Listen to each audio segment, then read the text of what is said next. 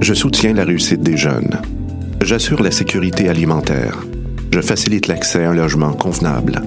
Je brise l'isolement social. Je bâtis des milieux de vie rassembleurs. J'aide une personne sur sept dans le Grand Montréal. Je donne à la campagne Centraide UCAM. centraide.ucam.ca.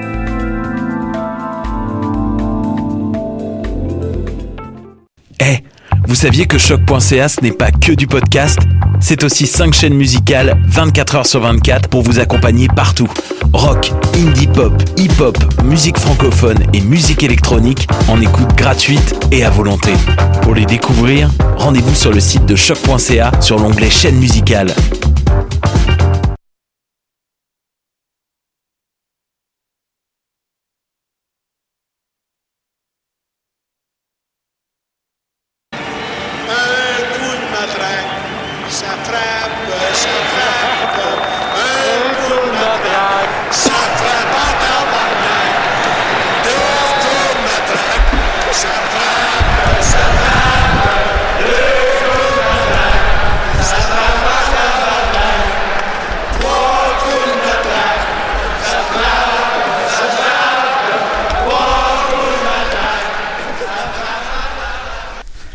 Oui, ça prend pas tabarnak. Salut tout le monde, ça va?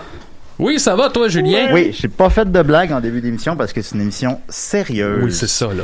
Fait que là, vous avez vu, j'ai mis un thème sérieux. Que je te vois rire. Oh non, il a ri. J'ai déjà ri, voilà. donc bien insultant. Euh, fait que je vais y aller rapidement parce qu'à 10h05, donc dans 4 minutes théoriquement, euh, Jules Falardeau va nous appeler. Et à 10h30, on va appeler Félix Rose, alors réalisateur du film Les Roses, Jules Falardeau, fils de Pierre Falardeau, qui, a, qui de lancer un livre sur la crise d'octobre. Euh, La crise d'octobre qui fête ses 50 ans euh, ce mois-ci. Alors on s'est dit, pourquoi pas? J'ai bien hâte de savoir c'est quoi ça, la fameuse crise Mais oui, d'octobre. qui c'est qui a piqué une crise, là? Hein? C'est Moi- qui qui s'est fâché? On voit que ça va être bien sérieux. Moi, je connais rien. Moi, j'ai aucune idée, là.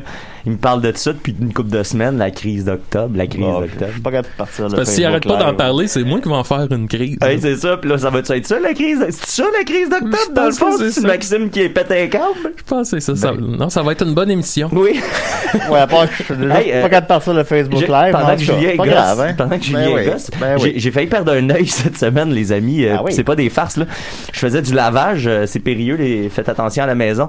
Euh, euh, je suis- Il y avait un petit pot, j'avais plus de détergent dans la bouteille en plastique. Puis là, il y avait un petit pot pas identifié avec ce qui semblait être du détergent. Fait que là, j'ai voulu l'ouvrir puis le sentir, mais j'ai comme approché le pot avant de l'ouvrir. Ah. Puis en l'ouvrant, ça a donné un petit, un petit choc. Puis il y a une goutte solitaire, mais vraiment une goutte qui est revolée en plein milieu de mon œil. Mais là, instantanément, en dedans de deux secondes, j'étais en dessous du lavabo, puis je me rinçais ça à grand eau. Puis après ça, j'étais allé comme dans le bain pour, pour comme rincer encore plus. Parce que je sais que c'est comme 15-20 minutes quand tu te mets un produit euh, dans l'œil. Tu sais, je me rappelle de mes cours de sciences au secondaire. Puis, puis là, quand, quand, euh, ma copine était au dépanneur, quand elle est revenue du dépanneur, elle dit C'est-tu le petit pot qu'il y a sur la table? Là, Je fais Ouais. Elle dit C'est pas du détergent, c'est comme un produit dégraissant industriel. Tu sais, c'est c'est dix fois plus concentré que ce qui se vend pour la maison. Tu sais, fait que c'est ultra dangereux. Puis après, j'ai rincé mon œil. J'ai attendu un peu, je suis allé faire comme une petite sieste. 15 minutes après, je me suis réveillé, puis j'avais une croûte jaune sur l'œil que j'ai enlevé, tu sais, puis c'était, c'était opaque. C'était, c'est vraiment de la peau qui a sûrement comme fondu dans mon œil. Voyons. Puis là, tout le reste de la journée, tu voyons. sais, tout le reste de la journée, à, à chaque heure à peu près, j'allais dans le miroir, puis là, je pesais sur le coin de mon œil, puis il y avait un petit peu de cette croûte-là qui sortait. Non, C'est ça, la crise d'octobre? fait que là, de moins, puis là, de moins en moins, finalement, le, le- le lendemain, je me, ben, le soir, quand je me, cou- je me suis couché, j'étais quand même rassuré, mais Hmm. j'ai passé la journée la plus angoissante de ma vie, je pense, euh, cette semaine. On se fait de parler, ben, je suis en train de gérer. Ben, c'est, c'est un peu ça que je suis en train de faire, Julien.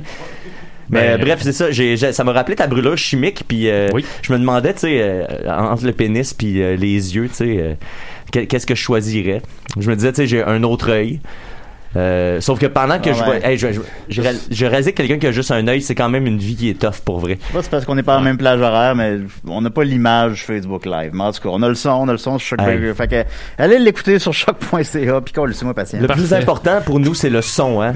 Ben, c'est ça que je veux quand même. Puis en plus, c'est des invités téléphoniques. Je veux dire, c'est pas nous que vous voulez voir avec nos masques. On a l'air ridicule. Ben, Vous avez entendu la chaude voix de Mathieu? Et Mathieu Nickel, comment il va? Yes, ben comme je disais, ça, ça va mieux. Euh, Ah, j'ai, mieux. j'ai vécu, j'ai vécu les extrêmes cette semaine, mais euh, là ça va bien. Puis je suis content de pas avoir euh, perdu cet œil parce que ça, comme j'allais dire, euh, gros respect pour ceux qui ont euh, juste un œil, comme le lutteur PCO. Euh, ça, c'est- fascinant euh, parce que j'ai, tu sais, l'idée qu'il n'y a pas de perspective puis tu vois moins en 3D, là, ça rend vraiment les choses fucked up. Ben, tu peux pas aller voir Avatar, tu peux pas aller voir Avatar. par exemple. Et j'ai aussi avec moi Maxime Gervais. Comment tu vas? Ça va bien. euh, je vais cette semaine, je vais garder un chien Ah oui? d'une amie, Wow. un, un berger allemand. Oh, chanceux. Et hier, j'étais allé créer le premier contact. Et là, elle m'a dit, tu vas voir, tu sais, chez vous, euh, puis tu sais, euh, la- sa, sa chienne est assez âgée, elle a 11 ans. Je vous reviendrai là-dessus, parce que je pense qu'on a un appel. Mais retenez ça, là, un berger allemand. C'est bien bien important. Des et des raies. Oui, allô, c'est Jules Falardeau. Salut Jules, ça Hey. va? On est déjà en onde, je te Oui, et vous? Oui, ça va très bien. Écoute, je suis très content de te voir. Euh, on voulait, ça fait longtemps que je t'ai invité à l'émission, euh, puis je me suis dit que le timing était bon. Écoute, je sais que tu voulais nous parler de la mort de Eddie Van Halen. Oui, exactement. C'est vraiment ça ma passion. La mort de Eddie Van Halen. Pas sa carrière, mais sa mort. Non, je te donne- ça te donne le ton de l'émission. on est avec nous, Jules Fardeau, très content. Euh, comment, comment ça va matin? Ah, ça va très bien, merci. Ah, ça fait plaisir. Euh, tu viens de publier le, le livre La crise d'octobre, 50 ans après. Et euh, je me suis dit, on va recommencer par la base. Euh, J'aimerais ça que tout simplement tu nous expliques c'est quoi la crise d'octobre. On le sait, souvent on le sait, mais en même temps, je pense que la plus jeune génération n'est peut-être pas nécessairement au courant. C'est quoi la crise d'octobre? Ben, il devrait lire des livres pour commencer. Ah, ça, ben, il pourrait le tien déjà.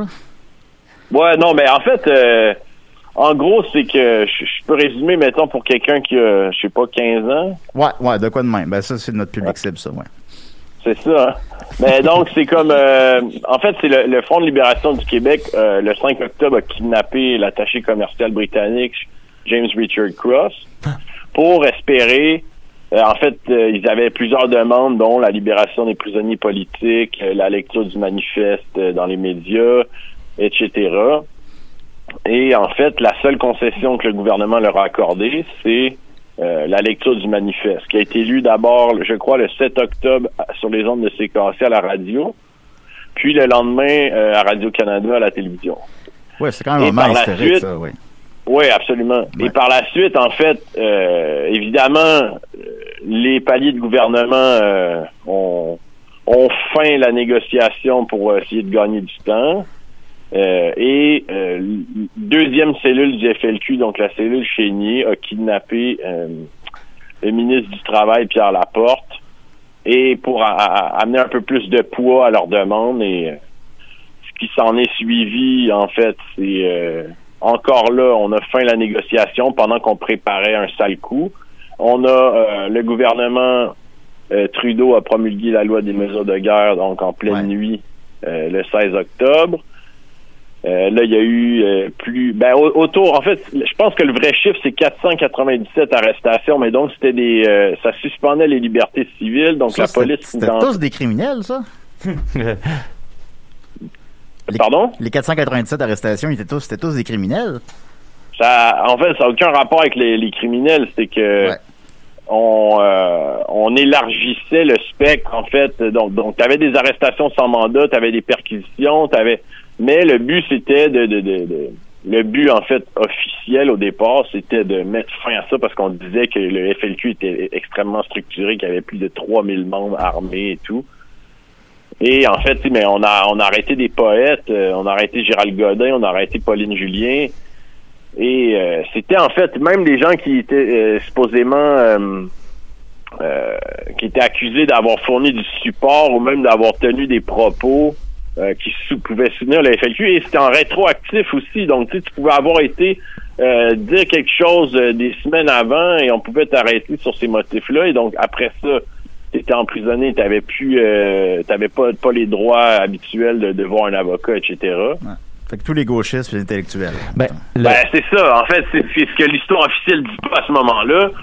C'est que c'était un- une façon de faire un électrochoc psychologique et de. de- et, et- et je te dirais, c'est peut-être le début de euh, d'un étouffement de la contestation au Québec Ouais. euh, et au Canada aussi. Donc, sais, on s'est servi de euh, du prétexte de la sécurité nationale par la suite pour mettre sous écoute euh, des, des, des associations indépendantistes, des syndicats, euh, des, des, des associations féministes, des associations de défense du cinéma. C'est ça, on, on s'est servi vraiment de cette de cette crainte là de ce. On a même maintenu en vie, en fait, la police de Montréal euh, a maintenu en vie un faux FLQ justement pour pouvoir continuer à. On veut réprimer la, la- la- toute contestation au Québec. Ça, je savais pas ça. Moi, j'ai une question. Je salue euh, Jules, je m'appelle Mathieu Niquette. Euh, enchanté de, te- de te rencontrer Salut. euh, par téléphone comme ça. Euh, je me demandais, euh, tout ce que tu décris là, est-ce que le, le- le but ultime, c'était euh, par rapport à la souveraineté en tant que telle, par rapport au Québec, ou comme, comme là, tu laisses sous-entendre que c'est peut-être plus par rapport à, à- aux revendications en général, euh, une attaque sur la, les revendications en général? Moi, j'avais l'impression que c'était plus orienté vers vouloir euh, tuer le souverainisme, mais est-ce que je fais fausse route? Ben, l'un n'empêche pas l'autre, en fait. Mhm. C'est que du point de vue de Trudeau, c'était de, de, de, de- si on veut de couper la tête au mouvement souverainiste, mais d'une façon plus large, on s'est dit, ben, tant qu'à y être, euh, on pourrait euh, réprimer aussi, tu sais, les gens qui défendent les droits des ouvriers, les gens qui défendent les droits des prisonniers politiques, euh, au niveau de l'or, au niveau, euh, même ils disent, le- justement, je pense qu'ils se sont servis euh, d'une loi sur l'avortement pour justement perquisitionner ou mettre sous écoute des locaux d'associations féministes. L'agence de Fran euh, la- la- l'agence de presse libre du Québec, tu sais, qui est des journalistes en fait, on les a, euh, on a organisé un, un, un vol euh, en pleine nuit. La- la- la- Donc oui, dirigé en majorité contre le mouvement souverainiste du Québec, mais en général aussi tout ce qui était de gauche et tout ce qui était au niveau contestation de l'ordre établi aussi. Pourquoi la crise passionne autant encore les gens 50 ans plus tard? Ouais, parce que on n'a pas euh, tant de moments historiques euh, polarisants, polarisés à ce point-là. Tu sais, on, a des quelques grands moments. euh, et je pense que, en fait, moi, je trouve ça assez positif qu'il y ait autant de choses en ce moment pour le 50e sur la crise d'octobre, parce que justement, les plus jeunes, tu sais, qu'ils ont jamais euh, c'est- comme un point de détail dans les dans les programmes d'histoire ils, ils savent pas grand chose si s'ils partent de rien et que par exemple euh, bon ils, lisent mon livre ou ils regardent le film de Félix Rose je pense que c'est un bon point de départ pour plonger euh, ensuite dans la littérature de cette époque-là. Tu lis Vallière tu lis André d'Allemagne tu lis des écrits de la décolonisation à l'extérieur. Je pense que c'est un excellent euh, point de départ euh, en ce moment. Est-ce que est-ce qu'on enseigne la crise d'octobre aux, aux étudiants? Je ne sais pas euh, si tu as la réponse Très à ça. peu. euh, Ouais. Moi, Ouais, j'ai enseigné l'histoire pendant quelques années, puis on, on, on en parlait, mais très peu, là, parce que d'un, on avait tellement à couvrir, mais ouais, puis ouais, c'est ça. Puis tu sais, c'est- tellement un événement qui est polarisant que c'est bête, mais juste de, de trouver l'angle pour l'enseigner, ça devient comme un enjeu dans ta classe. Ben, tu là. sais, nous autres, super. nous autres, moi puis Max, on vient de Valleyfield, qui est un endroit très ouvrier puis très, Ouais, ouais. euh, Puis les professeurs, euh, les syndicats de profs là-bas sont très, très, euh, tu sais, très souverainistes. euh, Ouais, ouais. Puis je pense qu'on, on a, on a peut-être été un petit peu plus exposé à ça, euh, tu sais, de façon un peu plus, ben, comme tu dis là, tu sais, c'est polarisant. Fait que tout le monde a été un peu intéressé dans ce débat-là, tu sais. Fait que nous autres, on a eu entre guillemets la chance d'avoir des, des gens qui avaient pas peur. Moi, je me souviens d'une couple de profs d'histoire de géo même qui, qui avaient pas peur de me parler de la, la crise d'octobre. Ça se faisait peut-être pas tant d'un cours que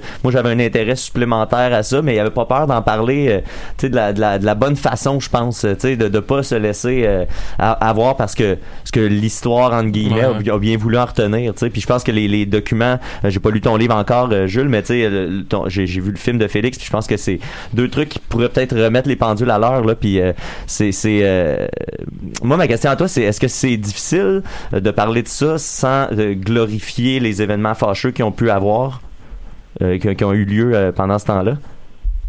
Non, c'est pas c'est pas difficile. En fait, de mon point de vue, euh, aussi une, une, une des prémices, c'est que euh, c'est facile pour, pour de faire des espèces de reportages pseudo-objectifs euh, spécial cinquantième, de dire on va vous expliquer, voilà, on va mettre le point final, comment ça s'est passé. On va donner la parole à, à Marc Lalonde qui va pouvoir débiter ses mensonges. Et puis finalement, on dit voilà, ça s'est passé comme ça. Tu sais, le podcast d'Anne-Marie Dussault qui est euh, franchement mais tu sais, bon, euh, y- y- on- comment je dirais bien ça? euh, c'est que souvent, en fait, c'est un, c'est le propos d'un de mes intervenants de mon livre, c'est qu'il dit l'aspect mémoriel de la crise d'octobre est souvent monopolisé par quelques éléments précis, dont l'un d'eux est la mort de Pierre Laporte. Ben, c'est sûr que c'est ça, l'éléphant dans la pièce, c'est- la mort de Pierre Laporte. C'est là où on dirait que le parti a fini, qu'on l'a les gens. Ben oui, mais c'est qu'en fait, y a tout, tout ce qui entoure ça, Et euh, les théories conspirationnistes là-dessus et aussi juste la, la, la pleurniche, et ça fait qu'on on, on perd euh, beaucoup de temps. En fait, tu sais, je veux dire, la cellule Chénier a assumé collectivement la mort de Pierre Laporte. Bon, à partir de là, on peut regarder, c'est- moi ce qui m'intéressait aussi, c'est regarder euh, le rôle du gouvernement dans les mesures de répression qui ont suivi. Ça, c'est intéressant et ça, je trouve qu'on passe beaucoup moins de temps Ouais. à se questionner puis à, à- à réfléchir là-dessus. Quand on parle de la crise d'octobre, on parle tout le temps essentiellement des événements qu'on voit dans le film de ton père. Là, on parle un peu toujours de ces mêmes quelques jours-là, supposons. Quand c'est quand un mouvement qui est beaucoup plus vaste que ça. Ben, c'est que pour bien comprendre, il faut retourner euh, dès la création du FLQ, euh, même, tu sais, euh, comment le RIN est né, autour de ça, les gens qui étaient plus pressés, qui trouvaient que ça avançait pas assez vite. faut se plonger dans le contexte international de l'époque, Cuba, Ouais. l'Algérie, Ben, ton les film, Black ton livre, pardon. le Vietnam. Ton livre traite de ça, Ouais. justement, en fait. Ben oui, parce que ça s'inscrivait dans un contexte national et dans un contexte international aussi. Donc, si on commence la chronologie à partir du 5 octobre, disant, ah ouais, ils ont kidnappé un ministre, ben, c'est un peu réducteur. Faut, faut avoir un portrait global euh, québécois, canadien et international pour bien comprendre. Ouais, je comprends. Euh, ça va peut-être être surprenant, mais Trudeau ne veut pas euh, s'excuser pour la crise d'octobre. Est-ce que... selon, Ouais, lui, Selon il se toi- préoccupe de ce qui va se passer dans cinq jours. ben, selon toi, ouais, oui. Est-ce qu'il devrait le faire? Bah, moi, je m'attends rien de, de, de- de Trudeau, probablement. Puis euh, c'est Guy Boutillier qui disait ça quand on était en entrevue cette semaine. Il dit, tu sais, c'est les vaincus qui demandent des excuses. Moi, je je m'attends pas à des excuses. J'en demande pas. Ouais. Ben, c'est Et de toute façon, euh, de- de- le point de vue canadien-anglais aussi, c'est qu'ils ont agi justement. Ils ont agi, euh, ils ont fait ce qu'il fallait pour préserver l'unité de la fédération et pour. tu sais. Le Canada anglais, selon toi, considère, voit pas la crise d'octobre de la même manière que nous? Que nous, les Ben, en fait, pour eux, c'est qu'il y avait des extrémistes qui voulaient briser le pays et tous les moyens sont bons pour les mettre au pas. C'est la même chose, c'est la même prémisse que quand tu prends euh, les magouilles autour du référendum de 95. C'est la, bon. Il y avait un parti politique qui- québécois qui était au pouvoir et qui s'en allait briser le pays. Donc tous les moyens sont bons, euh, toutes les magouilles sont bons, sont bonnes pour euh, empêcher ça. Est-ce que tu penses que la souveraineté, c'est encore possible? Est-ce qu'on on dirait que c'est un sujet qui est rendu, qui est, qui est pas à la mode, mettons? Je sais pas si je le formule un peu maladroitement. Penses-tu que c'est encore possible? euh? C'est encore possible, c'est encore souhaitable et en fait c'est pas à la mode, ça dépend aussi. moi je prends quelqu'un qui a, qui a, mettons 20 ans aujourd'hui, depuis mettons le- le- le- l'échec de 95, on lui en a jamais parlé de façon positive, tu sais. Les ténors souverainistes sont toujours cachés. Ah, ils sortent ça quand c'est une course à la chefferie, puis après ça, ils cachent ça sous le tapis. Ouais, il n'y aura pas de référendum tant que les gens seront pas prêts. Ouais. Puis euh, après ça, je veux dire, tu sais, il y a, il y a une pédagogie qui a été déficiente. Puis au niveau culturel, au niveau médiatique aussi, on fait pas grand chose pour euh, honnête pour euh, en parler. tu sais. J'ai Mais je pense euh, que Pourtant, j'ai l'impression que la plupart des artistes sont de gauche et sont, euh, pas tous, évidemment, mais sont généralement sont de gauche, sont souverainistes.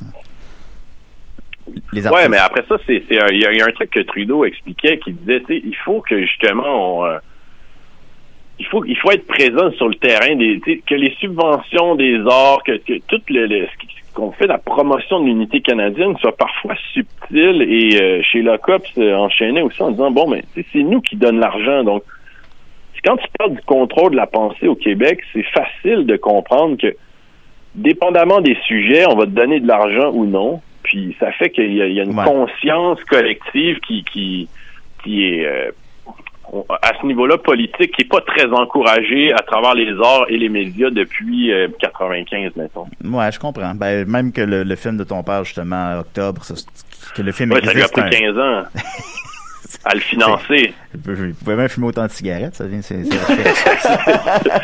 rochant en tabarnak.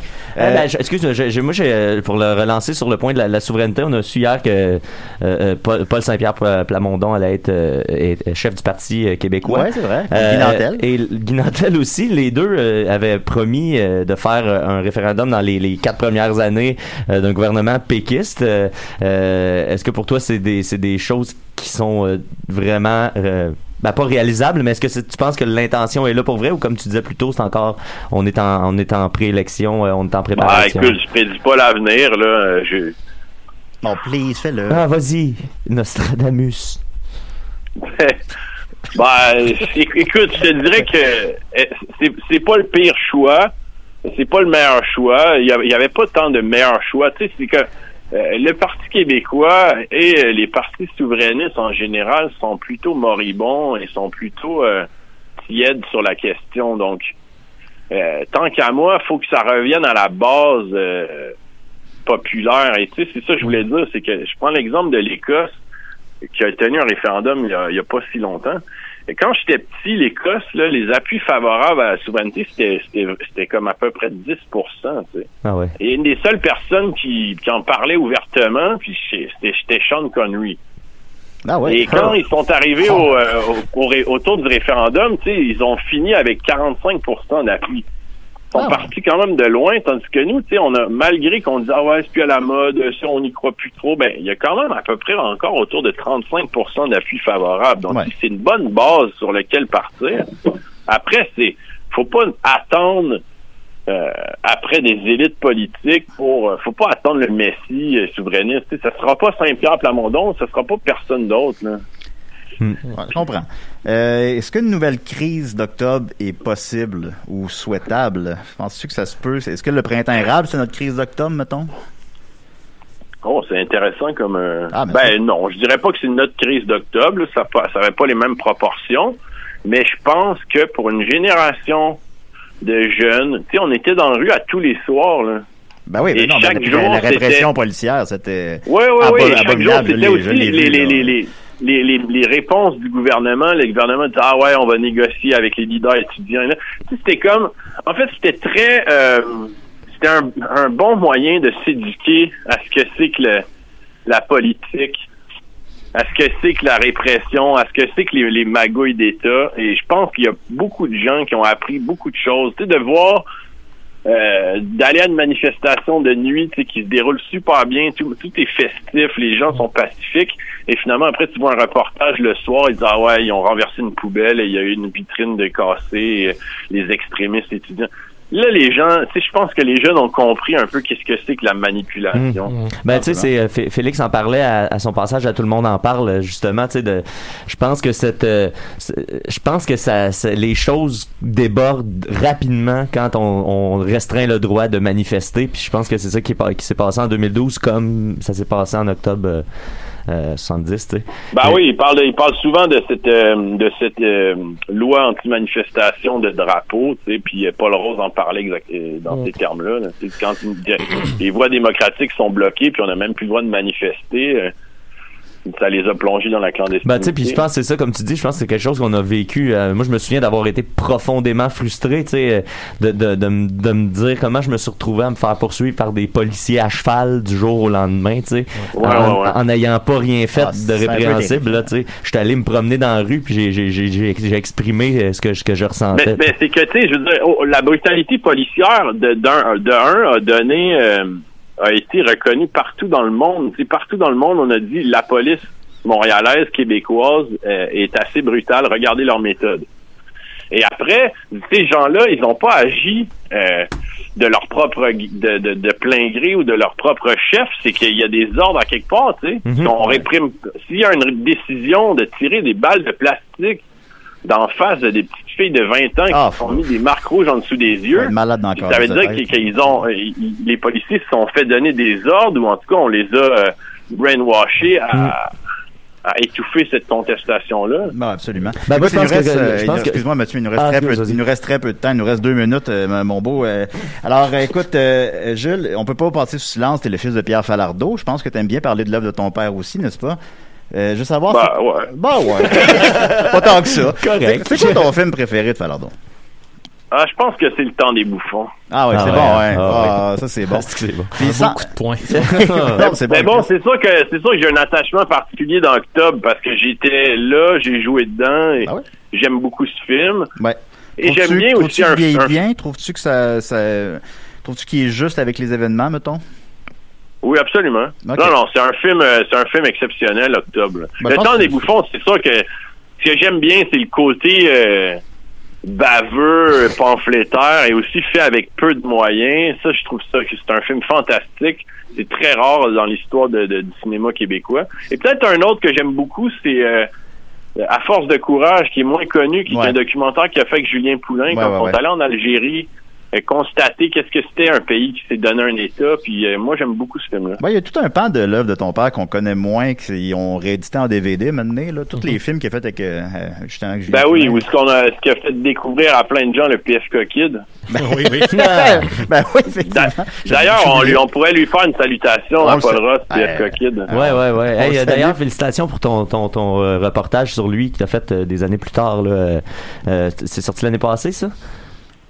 Euh, ouais. Ouais, ça, c'est, si vous avez la chance d'aller voir ça, c'est ce qui est devenu, ou tu sais, l'histoire, la vraie histoire du- du- de ce gars-là. Euh, écoute, j'ai été euh, immensément touché par ça. Je trouve ça magnifique que tu fait ça. euh. Et est-ce que c'est Ben merci, mais. Euh, en tout cas, vas-y, vas-y, réponds. excuse-moi. Pardon, pardon? Euh, tu peux répondre à Mathieu, excuse-moi. Je t'ai interrompu. Ben écoute, en fait, si un jour ça vous tente d'y parler au PFK Kid, de le recevoir, ce serait peut-être possible, peut-être qu'il serait content. Ben, moi, ça me ferait plaisir. C'est vraiment le fun. Écoute, on pourrait manger après. ça, ça serait le Ouais, fun. on va aller au AEW. Ben oui, c'est sûr. Ben, ça ferait plaisir, ça serait le fun. On en reparle de ça. Est-ce que c'est vrai que c'est toi qui as trouvé le titre de Elvis Gratton 3, La revanche d'Elvis Wong? oui, c'est vrai. Oh, wow! Parce qu'Elvis Wong, on le voit pas bien bien dans le film, là. Mais écoute, c'est, c'est- moi en fait, si j'étais euh, c'était plus une blague qu'on déconnait, tu sais, ah le jour, tu sais, même je pense que c'était avant le 2, je dis ah si t'en fais un, tu sais, ça devrait être la revanche d'Elvis Wong.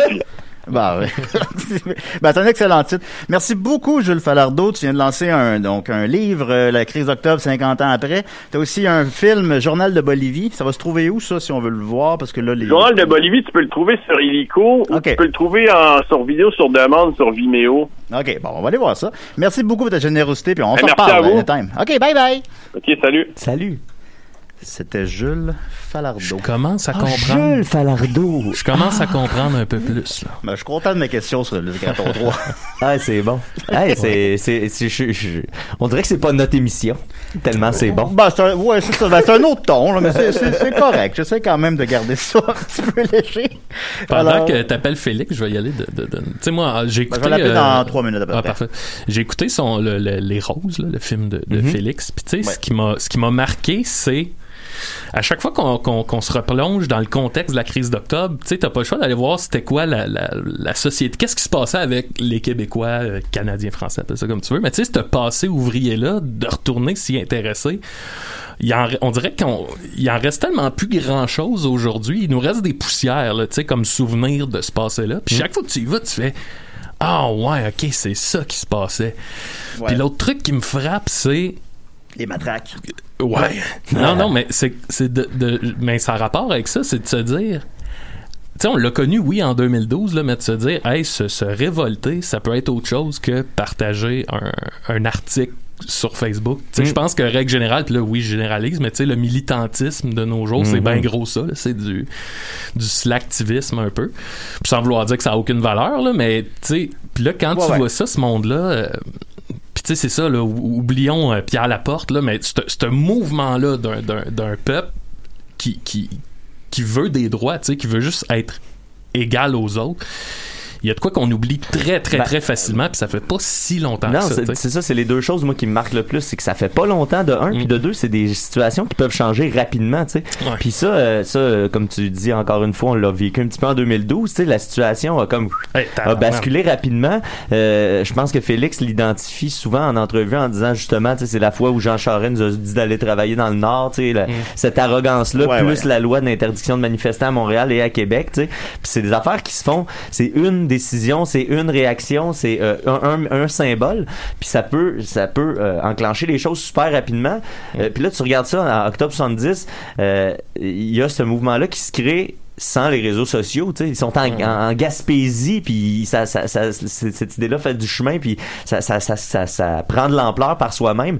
Là, à notre époque, d'autant plus, ben, tu sais, c'est sûr que ça se peut, tu sais, quand tu demandes est-ce que la, la souveraineté, ça se peut, ben, ça se peut toujours, parce que ça peut changer. Il peut y avoir une chose qui Ben, arrive. j'ai l'impression que la majorité des gens sont, sont souverains. Ben, pas la majorité, mais beaucoup de gens de mon entourage, mettons, sont pas mal Mhm. tous souverainistes. Tu sais, ça existe encore, Ouais, mais il y a- ouais. il y, a quelque chose, on dirait que le dialogue est. Ben, euh, le problème, le je dialogue pense, est brisé c'est un que peu. tous les symboles, ils ont été comme réutilisés. Tu sais, en ce moment, tu vois les manifestations anti-masques, puis tout le monde a un drapeau des patriotes Ouais, ouais, avec c'est juste écoute- en dessous un drapeau de Trump. Puis là, tu fais, OK, man, là, on, on dirait qu'on est dans une uchronie. Là, de, Ben, c'est une chose- des les choses- symboles sont rendus fucked C'est une des choses, je pense, qui va être intéressante à demander à Félix dans quelques ouais. instants, tu sais, de demander le, le, euh, tu sais, c'est quoi son rapport à, à ça, tu sais, quand tu vois des gens reprendre ces symboles-là, quand tu vois des gens reprendre ces, ces, ces citations, tu sais, dans un autre registre, quand, quand, euh, quand Stéphane Blais se, se compare à Martin Luther King, là, tu sais, tu fais, Ouais, ouais. c'est, tu sais, quand t'es attaché directement à ce symbole-là, ça doit être tellement frustrant de le voir dénaturé est de même. euh,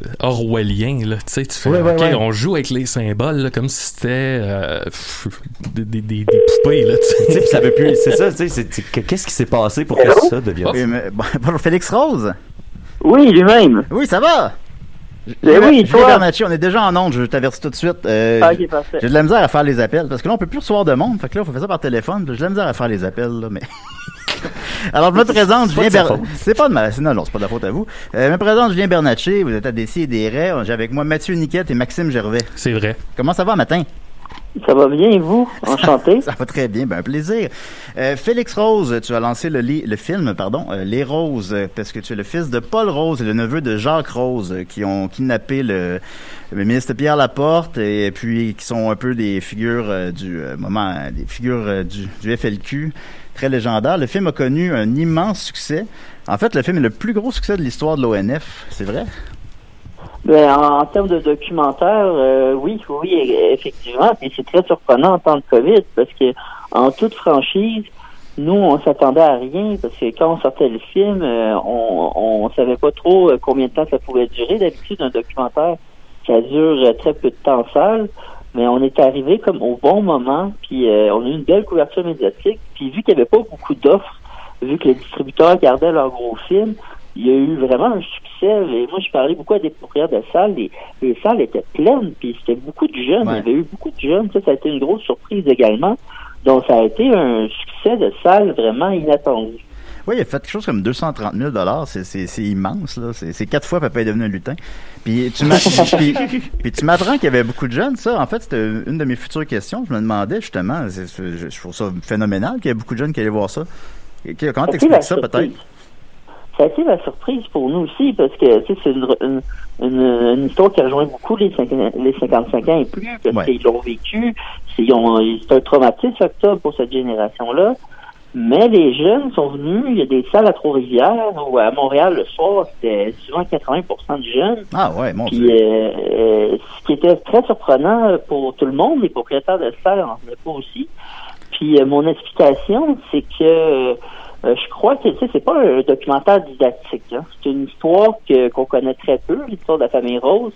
Puis à travers l'histoire de la famille Rose, on découvre plusieurs pans de l'histoire du, du Québec, mais à travers euh, une famille, donc tu sais, le film peut se regarder un peu comme une fiction euh, également, parce Ouais, que ouais. tu vois cette famille-là évoluer sur 50 ans.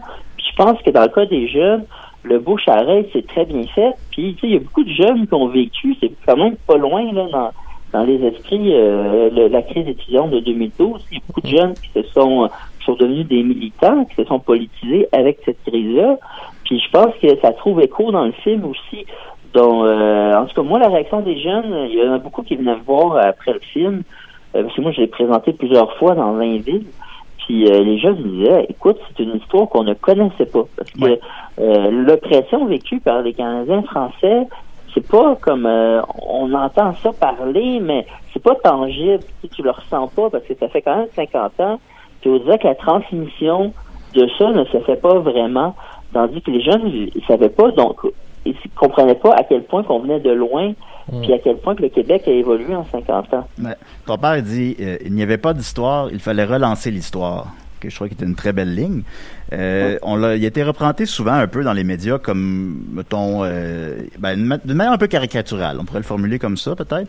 Euh, mais là, tu découvres dans le film un homme qui est très, qui, qui est très calme, qui est très modéré, puis qui m'apparaissait même comme un, un poète, là. un peu. Ben, c'est sûr que C'est un ça a bonhomme, changé. Oui, mais l'image de Paul Rose, il faut comprendre que mon père, ils en ont fait un, emblème politique. Que mon père, premièrement, il avait une forme de leadership, évidemment, mais il n'y avait pas de chef là, dans les deux réseaux, là, parce que tout était voté. C'est sûr que mon père était plus vieux, était déjà connu, parce qu'il y a eu les événements de la Maison du Pêcheur, où il avait pris position publiquement, puis ça avait fait tellement jaser, parce que, pour mettre en contexte, lui avait fait une auberge à jeunesse avec d'autres militants à Percé, et l'idée, c'était un lieu de rencontre pour jaser politique. Il y a des artistes comme Plume La Traverse qui y allaient. Ouais, on voit Plume dans le film.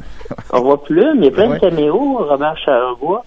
Parce que, euh, à l'époque, euh, ceux qui allaient à Percé, c'est surtout des touristes américains. Bon, euh, on, cher. on- Ok, excuse-moi, t'as perdu les dix dernières secondes. Peux-tu répéter? Oui, mais, mais dans le fond, qu'est-ce que je disais, c'est que ceux qui allaient, à l'époque, allaient à Percé, c'était le touriste américain.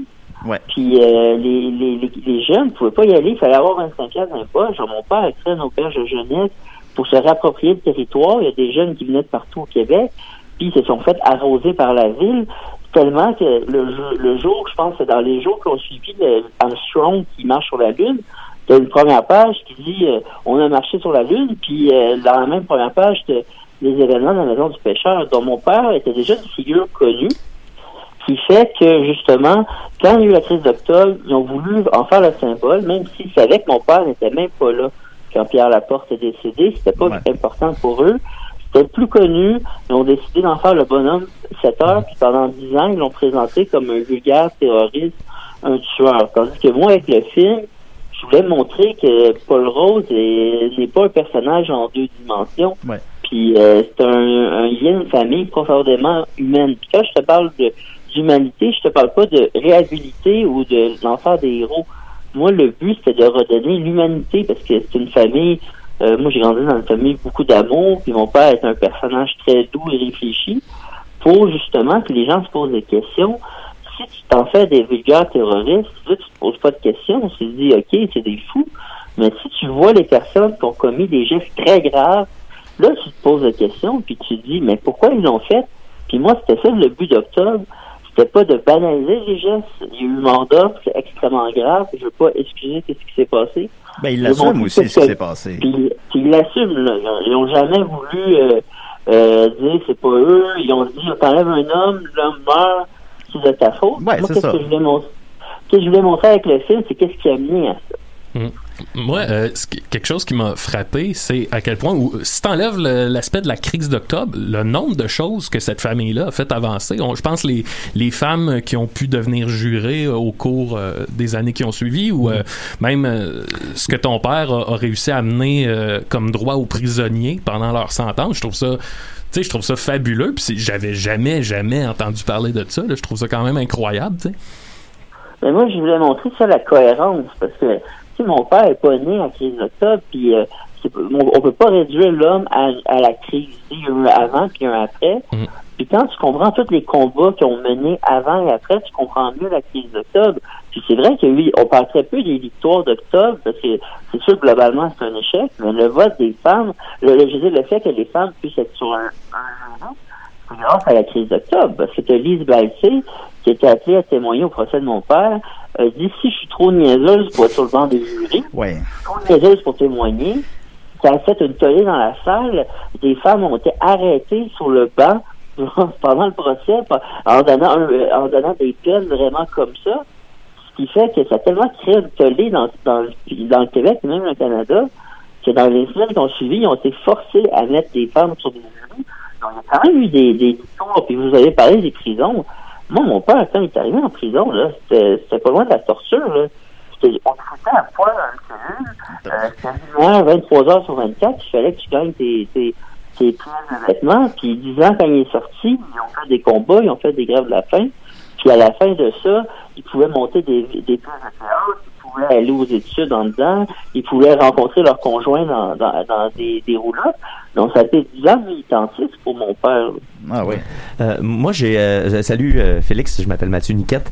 Euh, félicitations pour ton film, premièrement. Puis ma- moi, c'est ça. la- la- si on vient au procès en tant que tel, euh, euh, on- euh, ça donne l'impression dans le documentaire qu'il y a un moment où est-ce que euh, tout le monde se rend compte que ce procès-là, c'est une, parodie de procès. Au final, là, c'est un, c'est un, c'est un grand spectacle. Là, on s'entend. Il n'y a pas beaucoup euh, de mettre l'avocat principal en prison avant que le procès débute, euh, de ne pas laisser euh, pas, euh, le- le- Paul se, se- être là finalement, Jacques, c'est-à-dire être là sur place, fait qu'il y a personne autrement dit pour le représenter.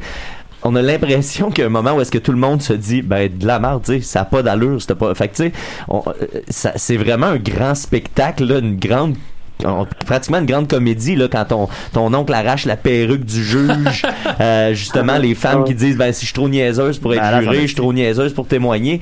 Euh, euh, est-ce qu'il y avait ce sentiment là à, à l'intérieur d'eux que ultimement ce procès là allait peut-être même pas être reconnu? Ah oui, ben, il savait, moi, moi, ah, dans le cas de mon père, parce que Jacques a eu son procès, il a eu la chance d'être le dernier à avoir son procès, donc euh, la situation, l'octobre était plus loin, mais mon père l'a eu pendant la crise d'octobre, il l'a eu pendant que la loi des mesures de gaz encore existait, euh, appliquée, puis c'est un, un procès martial, là. Il l'a pas eu euh, euh, dans le cours, là. il l'a eu à Partenay, dans une prison, avec des militaires, puis ce procès-là, euh, a essayé, là, je vous mon défi de chercher des traces du procès, là. Ils n'ont pas donné accès au procès parce que le procès pourrait être complètement discrédité aujourd'hui, pourrait être annulé, parce qu'il y a plein d'injustices. Probablement, mon père n'a pas pu être représenté, parce qu'ils ont arrêté son avocat, Robert Lemieux, là, là. donc dû se ils ont dû se représenter lui-même. Mon père, il, il était même pas là quand il y a, il y a eu le- la condamnation. C'est la seule fois que c'est arrivé dans l'histoire du pays Ouais, après ce moment-là. c'est pas légal. C'est pas légal, mais non, c'est une cour martiale. Donc, Ouais. donc, il, il y a eu un procès complètement patenté, un procès politique. Donc, moi, mon père, qu'est-ce qu'il s'est dit? Occupés. Donc, moi, je, suis obligé de me représenter tout seul. Donc, qu'est-ce qu'il a fait? C'est qu'il a créé ça en jeu de politique. Puis, il s'est servi, justement, de, de, de la lumière sur ce procès-là pour montrer toutes les contradictions de l'établissement euh, juridique et de faire passer son message politique. Puis c'est pour ça qu'ils l'ont expulsé, puis c'est pour ça qu'il y a eu son verdict. Il a, il a attendu dans un haut-parleur de sa prison, dans sa cellule, il était complètement dans le fond. Donc, c'était une mascarade. Ah, Puis ben, est-ce que excuse euh, pour, pour poursuivre là-dessus, est-ce que c'est quelque chose qui, que- qui se fait, est-ce que c'est quelque chose qui se peut de, de- est-ce que c'est quelque chose que vous avez déjà voulu faire, Est-ce que- un peu invalider tout ce, tout ce processus là, ou si c'est pas quelque chose qui, qui, qui, qui vous importe? Ben, moi, c'est pas quelque chose que j'ai envisagé. Moi, je crois que ça serait possible de, de le faire invalider parce que ce procès-là, tout le monde à quel point. Puis, tu sais, il y avait des preuves comme quoi Paul n'était pas là. là. Il, la police savait qu'il était pas là. Donc, déjà là, c'est une erreur judiciaire. Là. Il peut pas. euh, il est accusé de meurtre, puis techniquement, c'est pas possible. Donc, c'est sûr qu'il pourrait être annulé, mais moi, ma démarche à moi, c'est vraiment de raconter cette histoire-là dans mon film, puis que le monde voit à quel point qu'il n'y a pas eu de justice. Oui, non, je comprends, effectivement, je comprends ça. Euh, puis ça apporte, euh, ben, c'est un autre côté méconnu. Je savais pas qu'il avait fait euh, sa propre ses défenses, tout ça. Euh, dans le film aussi, ce qui est le fun, c'est qu'il y a un nombre impressionnant d'images d'archives. En fait, t'es privilégié d'avoir accès à tout ça pour faire le film quand même. Ah oui, mais, mais là, c'était une recherche de, de 8 ans. Puis j'aurais jamais été capable de le faire par l'ONF, Noumez, parce que, euh, tu sais, ça coûte cher des archives, puis la numérisation, la libération de droit. Puis moi, souvent, la crise de com, on voit toujours les mêmes images. Ouais, ouais, mais on voit toujours le même récit un peu, ouais. Exact. Mais moi, je voulais la raconter de façon différente. Donc, premièrement, mon père, quand il est décédé, j'ai eu accès à toutes ses archives. puis J'ai fait des découvertes en or, tu sais, les cassettes qu'il fait euh, en prison, ou qui, quand il se raconte à sa mère qui, sont, qui est mourante, on lui refuse de, de, qui, qui a eu un au revoir. Puis Comme dans les arbres. Comme dans les arbres, une, cachette, une cassette clandestine. C'est tout du matériel inédit que mon père avait gardé. Puis quand je suis allé plus loin dans ma recherche, je sais que je suis allé chez des particuliers, des gens qui avaient gardé des cinéastes amateurs, euh, qui avaient gardé des, des films dans leur euh, sous-sol, puis j'arrivais à l'ONF, puis on numérisait ça, puis on faisait des trouvailles, puis on trouvait des fois mon père, c'était euh, où est Charlie? Parce que mon père était dans toutes les manifs. Donc moi, je fouillais toutes les archives, puis des fois, je le trouvais.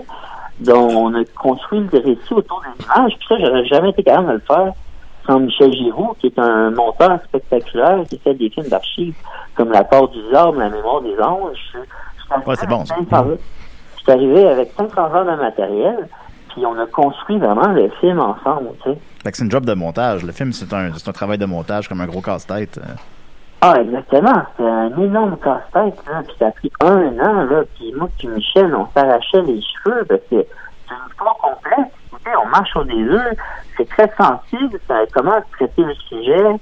Euh, puis avec les témoignages, comment être respectueux envers les témoignages et envers l'histoire en général, parce que c'est plus qu'une histoire personnelle. Oui, c'est sûr que moi je parle de moi, puis c'est ma quête personnelle, mais ça reste que c'est une histoire qui appartient aussi aux Québécois, dont euh, ça a été quand même un an de montage et de réflexion, tu sais.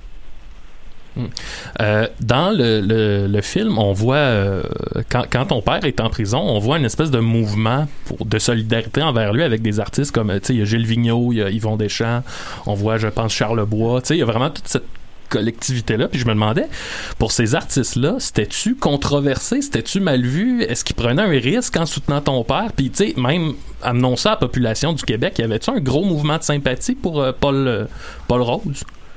Disons qu'on contribué à ça, puis c'est vrai que la source de ça, c'est- Paul- Rose a été pendant quelques années vraiment le bonhomme 7 heures au Québec. Ouais. Mais ma, ma grand-mère, euh, Rose, elle a pris le devant, puis tu sais, c'était pas une figure médiatique. Ma grand-mère, c'est une mère d'un quartier ouvrier qui avait jamais fait d'études à UQAM en communication, mais qui avait le don pour la parole, Mm. puis elle allait dans les médias, puis les gens étaient profondément touchés par elle parce qu'elle défendait ses fils, puis elle faisait bien, puis elle a, elle, a comme suscité un courant de sympathie qui fait que des artistes ont décidé d'aller l'aider, puis qui ont donné une espèce de... qui ont contribué, puis ces artistes-là, ils, ils se mettaient à risque parce que personne voulait être, euh, euh, voulait être euh, proche de, de, de, de, de Paul Rose à ce moment-là.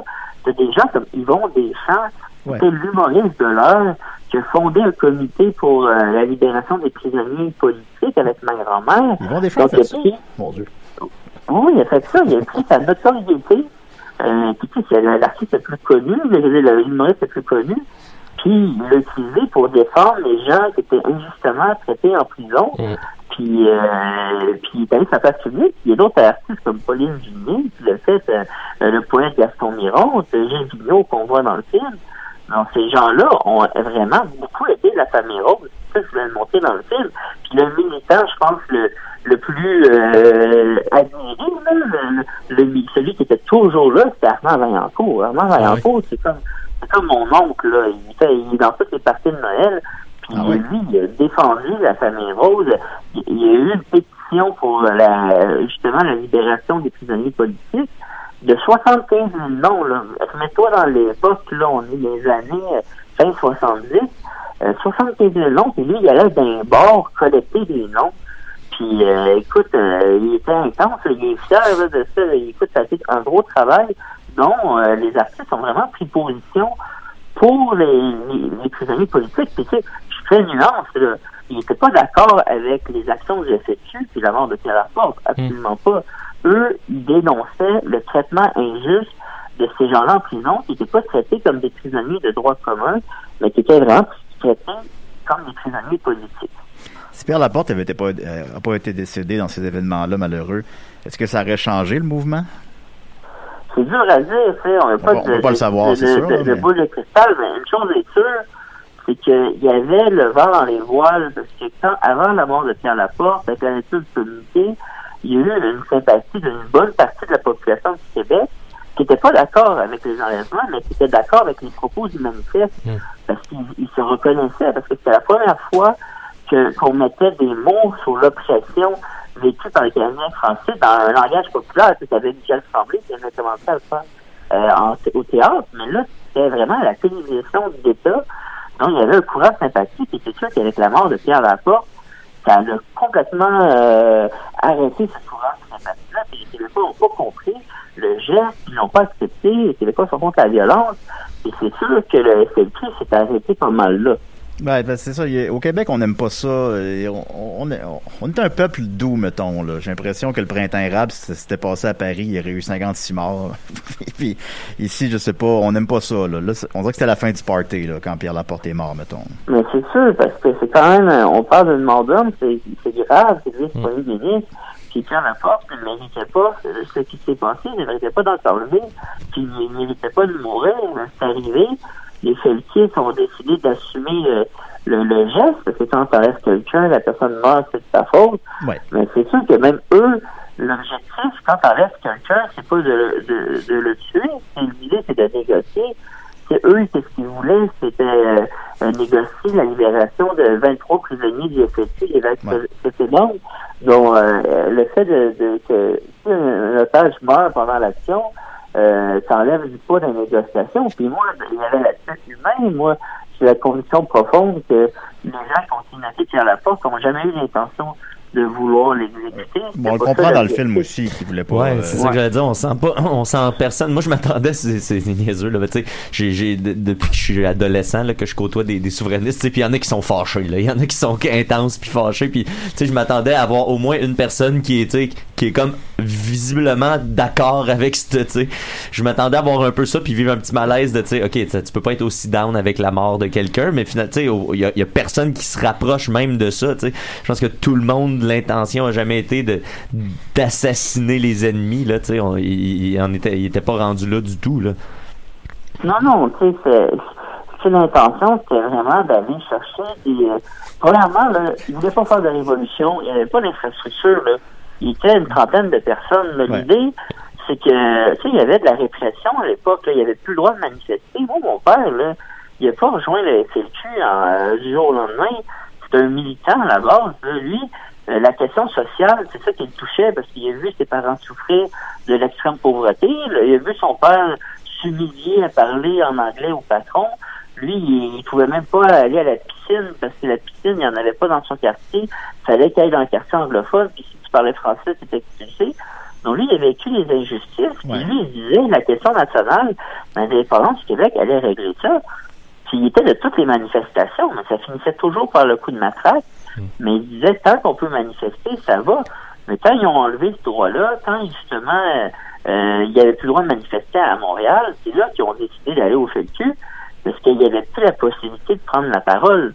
Donc tu comprends que c'est pas des gestes euh, sur des coups de tête, là, c'est des gestes réfléchis. C'est des réponses à des actions. Ouais, tu sais. puis tu sais, je pense que c'est une des affaires qui est marquante aussi, euh, qui, qui, moi, moi, en tout cas, qui m'a aidé à me, à me, me- me représenter, tu sais, cette espèce de, de sentiment-là ou ce- ce- ce- ces trucs-là qu'on entend souvent sur le travailleur canadien-français qui se fait exploiter par le, le, le, le propriétaire anglais puis tout ça, tu sais, je pense que dans, dans ton film, au début de ton film, on, on le voit vraiment bien, puis on le sent vraiment bien quand euh, on raconte entre autres l'histoire d'un d'un travailleur tellement épuisé que quand il vient pour se faire relever, son collègue se rend compte qu'il s'est fait bouffer l'oreille pendant qu'il s'est endormi sa job tellement que les heures ont pas de bon sens, tu sais.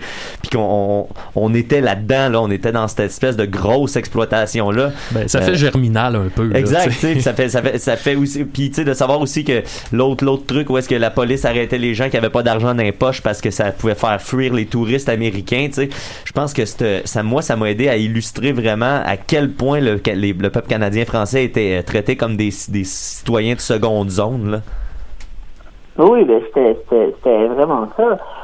On était la, la on va dire euh, on était la majorité au Québec en termes de population, c'était les c'était les Canadiens français, puis c'était la communauté la plus pauvre, à part à- je veux dire, c'est la plus c'était la plus pauvre, la seule communauté qui était plus pauvre qu'eux, c'était les Premières Nations. Ouais. Mais sinon, ceux qui étaient majoritaires sur le territoire, économiquement, étaient beaucoup euh, plus défavorisés qu'une une, une communauté qui était minoritaire en termes de nombre, la communauté anglophone, qui avait une bonne partie des, capitaux parce qu'il y avait les usines et tout. Donc c'était vraiment une, injustice. Et souvent, les gens de la génération, mon père, souvent, on le dépeint comme un soit un terroriste ou un révolutionnaire. Mais dans les faits, eux, ils ne voyaient pas comme ça. Eux, ils se voyaient comme des résistants. Dans leur esprit, ils avaient été occupés par les Britanniques une centaine d'avant, une centaine d'a- d'a- d'années d'avant, puis ils étaient encore sous l'occupation, un peu comme les Français pendant euh, pendant le lorsque les nazis ont euh, euh, occupé la France. Eux se voyaient comme ça, parce qu'il voyait qu'il était dans une situation défavorisée par rapport aux Anglais qui avaient envahi, euh, qui les avaient envahis une centaine d'années plus tard. Eux, ils étaient encore dans, dans cette perspective-là. Là, aujourd'hui, comme ça. là. Ça a évolué en 50 ans, mais eux, ils voyaient vraiment comme des humains distants. Ouais, je comprends. Hey, J'ai une euh, question. Puis je veux pas tant tomber dans le human interest, mais euh, il y a un moment dans, dans le film où tu décris le, que, tu sais, toi, dans ta tendre jeunesse, tu t'ignorais tout de ce passé-là de ton père. Puis il y a un moment où tu as appris ça, tu sais. Puis j'aimerais ça qu'on parle un peu de ça, de comment tu découvres ça, puis comment tu le vis, tu sais. J'ajouterais à, à- à la question de Maxime, peut-être qu'est-ce qu'est-ce que tu as appris en faisant le film, justement? Ouais. Ben, c'est sûr, moi, ça a été un choc, là. Tu sais, je l'ai appris, j'étais quand même jeune, là, j'avais 6 ans. Puis, tu sais, je comprenais pas. Puis moi, au début, la première effet que j'ai eu, c'est que ça se peut pas. Parce que moi, mon père, c'est c'est un papa gâteau, là. Ça correspond pas à l'image d'un tueur. C'est ma mère qui m'a dit c'était vrai. Puis, tu sais, essaie d'expliquer ça à un enfant de 6 ans. Tu, tu, peux pas comprendre le contexte. C'est c'est une histoire immensément compliquée. Donc, euh, c'est sûr que moi, j'étais là. Mais pourquoi il a fait ça? J'essayais de comprendre. Puis ça a été une quête qui a duré plusieurs années. Puis, tu sais, moi, je pouvais pas en parler avec mon père. C'était trop difficile, tu sais. Il en, parlait, il, en t'abordes parlait, ça? il en parlait pas? Ben, lui non plus. Tu mon père était dans le présent. Hein. Mon père travaillait dans un syndicat. Il était euh, activé. Il avait même fondé un parti politique. Il écrivait comme euh, à l'autre journal. Donc, il revenait très peu sur les événements d'octobre publiquement et également dans la vie privée. Tu sais, des fois, ils, en ils, ils ont abordé la question, des fois avec Jacques, mais ils parlaient plus de, de qu'est-ce qui des événements autour et non les événements en. Donc, moi, le réflexe que j'ai eu, ça a été, euh, je me suis créé deux passions par rapport à ça. La première, c'est la généalogie. Puis la deuxième, c'est le cinéma. Puis on dirait que les deux, les rôles, euh, c'est devenu le combiné des deux. Puis la généalogie, moi, ça m'a rapproché de mon père. Parce que, mon père, euh, euh, il est devenu, il est embarqué dans mon projet. Puis pendant dix ans, qu'est-ce qu'on faisait? C'est qu'on en allait à la Bibliothèque de Montréal, on allait dans le cimetière. Moi, j'ai découvert d'où venait ma famille, mes, mes origines euh, ouvrières, toute la situation des Canadiens français qu'on a parlé plus tôt. Puis on ça nous a même amené en Irlande. Euh, Moi, je me suis rapproché beaucoup de mon père là. euh, parce que les roses, ça vient d'Irlande. On a fait le Ah tour. ouais. Puis ça a été un voyage marquant pour moi, parce que premièrement, mon père a été reçu par le Parlement irlandais. C'est quand même euh, inédit. Là. Moi, je pensais pas que mon père était connu à l'international. Parce que euh, Ouais, c'est faut- ouais, faut, faut, ah oui, parce qu'il faut comprendre que en Irlande, il y a eu beaucoup de poseurs de bombes pour l'armée révolutionnaire irlandaise dans les années euh, 60-70, qui sont maintenant des élus pour un parti qui s'appelle le, le, le Sinn Féin. Puis euh, mon père avait été solidaire envers leur combat, puis il avait même fait une grève de la faim en prison en solidarité à Bobby Seale, qui est un icône en Irlande, dont il a vraiment été accueilli comme un héros, puis ils ont même donné une carte de membre d'un club privé où il fallait que tu aies fait un an de prison. Et là, moi, j'ai fait ta gueule. Euh, ça, m'a vraiment, j'étais surpris. Puis l'autre événement euh, qui s'est passé pendant le voyage, qui m'a fait encore mieux comprendre mon père, c'est mon père il avait juste un œil, hein. il, a, il a perdu un œil en bas âge. Puis pendant le voyage, on savait que sa vie déclinait, c'est une des raisons pour laquelle on a fait le voyage, il devenu aveugle. Puis là, c'est sûr que tu es en voyage, là, tu es dans le pays où, t'es, où tu conduis à du mauvais bord en plus. T'es- moi, je paniquais, là, comme, euh, puis mon père, il restait dans un calme déstabilisant. Jamais il a dit, on retourne à la maison, il n'a jamais paniqué. Il a dit, c'est pas grave, on continue le voyage, on va jusqu'au bout. Euh, il, il a dit, décris-moi ce que tu vois, décris-moi les paysages. Donc, ça a été vraiment, ça nous a vraiment unis. Écoute, on se promenait, il, me tenait par mon sac à dos. Puis moi, je, sans faire de jeu de mots poche, là, ça m'a ouvert les yeux. Puis je me suis dit, OK, Oh, là, yeah! Ah, yeah! Oh! ouais, faut, faut, faut, faut, faut que je fasse de quoi sur mon père, sa santé décline. Ah oui. Alors, c'est là, quand on est revenu au Québec, lui, il s'est reconstruit une santé, il a récupéré un peu de vue. Pendant un an, moi, j'ai monté un projet. J'ai présenté le projet, on en a Justement, il m'a dit ce que je vous ai dit plus tôt, ses motivations et tout ça. Puis une heure après, il y a eu un AVC, il me regardait dans les yeux, il a paralysé complètement. Euh, tu sais, je l'ai pris par le visage. J'ai dit, écoute, ça, ça va pas, là, il passe de quoi? On est allé à l'hôpital, puis j'ai compris assez rapidement qu'il était mourant. Puis c'est là que j'ai fait la promesse. J'ai dit, tu sais, père, euh, je vais aller au bout de ce projet-là. Je, vais- je, je vais aller au bout. Puis c'est pour ça que ça m'a pris 8 ans. Parce que je prenais ça très au sérieux. J'ai fait mes recherches, j'ai allé chercher une cinquantaine de- d'en- d'entrevues, euh, 500 heures d'archives, parce que je voulais que ça soit vraiment un projet abouti et sérieux. Ben Félix, c'est très... euh, Je suis obligé de t'interrompre parce qu'il nous reste 30 secondes. Je suis désolé. Oh. Non, non, c'est correct. Écoute, mais le projet est très réussi. En fait, ça paraît tout l'amour qu'il y a là-dedans. Je l'ai écouté hier soir, le film, puis c'est euh, c'est phénoménal. Euh, Je le conseille fortement. Il se trouve gratuitement sur le site de l'ONF, Les Roses. Alors, merci beaucoup, Félix Rose. As-tu des projets qui s'en viennent? Euh, oui, euh, Le Train du Nord avec Éric Piccoli, une fiction je- que j'ai co-écrite et qu'il m'a réalisée. Euh, ça devrait s'en venir euh, dans les prochains mois, années, euh, si COVID le veut. Ah, ben, on, on le souhaite. Merci beaucoup, Félix. Merci à vous. OK, bye. Merci. Voilà. Hey, désolé au public hein, pour les questions du public. Je sais que Julien checkait pour ça. euh, Ben, on a quand même quelques un peu fait le tour. Ouais, ouais, Oh, ouais, ben ça, j'ai pas réussi à faire une seule question. Mais je voulais Ça, juste souligner que c'est pas, c'était pas vous le volontaire, Julien, vraiment. J'ai été en train vraiment de checker ces Ah, questions. j'essaie, de tout ça. gérer ça en même temps. Merci beaucoup, merci Mathieu, merci euh, Maxime, merci Hey. Félix Rose, merci Jules Falardeau. Allez voir leurs affaires, ok, bye. Oubliez pas le berger allemand. Ah, la, Ah, c'est vrai, ben oui. la crise d'octobre, il n'y a rien de drôle là-dedans. tu l'as dit, mon vieux. Elle est bonne. elle est bonne. Merci bonne. beaucoup.